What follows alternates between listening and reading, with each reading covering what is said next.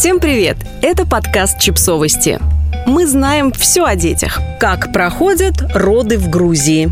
Читательница Нэн Ира живет в Грузии с 2017 года. Здесь в 2019 году она родила дочь, а в 2021 – сына. Про то, как проходят роды в этой стране, Ира рассказала нашему изданию «Нет, это нормально». Введение беременности. В Грузии вся медицина частная. Здесь нет государственных клиник. У меня страховка от работы мужа. Она покрывает 80% оплаты за медуслуги, но не больше 1200 лари, около 40 тысяч рублей. Больницу для наблюдения беременности я выбирала исключительно по локации, ближайшую. До нее 10 минут пешком. Кроме того, наши друзья за год до этого там рожали, и хорошо они отзывались. В Грузии просто так по врачам не гоняют. На первом приеме мне подтвердили беременность на УЗИ. Врач сказала прийти через две недели, чтобы послушать сердцебиение. Потом скрининги на 12 и 20 неделях. У меня был крупный плод в обе беременности, так что на 20 неделе мне назначали глюкозотолерантный тест. Еще одно УЗИ мне делали на 35-й неделе. Как тут смотрят? Захожу в кабинет, там сидит дядечка-узист Каха. Здравствуйте, проходите. Откуда? Кто папа? Ой, какие глаза голубые. Врач что-то пишет у себя в заключении, что-то говорит медсестре, а мне так, живот на месте, руки, ноги есть.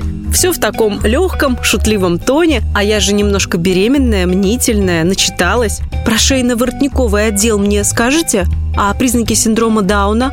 Он мне, ой, что ты заморачиваешься, все нормально, красивая девочка, все хорошо. Я даже хотела еще к кому-то на УЗИ сходить, но мне сказали, что здесь все так смотрят. И если он сказал, что все нормально, значит правда нормально.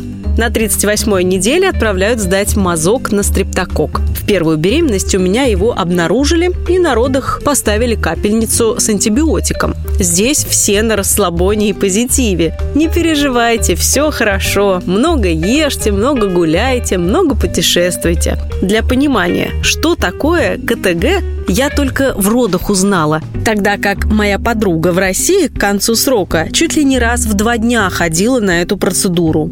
Рожать я осталась в том же роддоме, где наблюдалась. Это большой акушерско-гинекологический центр в Тбилиси. Я спросила у врача, которая вела мою беременность, кого она посоветует для родов. Она назвала Азуру. «А вы бы сами у него рожали?» – спросила я. «Я у него рожала двоих детей». Сходила к Зуре на прием. Здесь всех врачей называют сокращенными именами.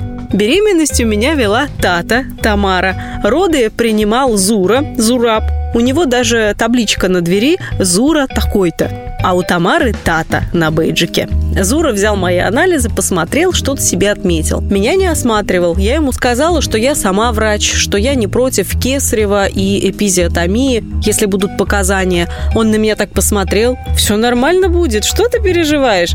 Во вторую беременность мы волновались, что роды могут прийтись на новогодние праздники. Зура, я у него же рожала второго ребенка, нам тогда сказал, я здесь, в городе, никуда не уезжаю. Роддом работает в штатном режиме, не надо переживать. Нашли о чем думать. Врачи меня заряжали своим спокойствием. По рассказам, в Грузии часто делают кесарево, но ни меня, ни моих подруг не уговаривали.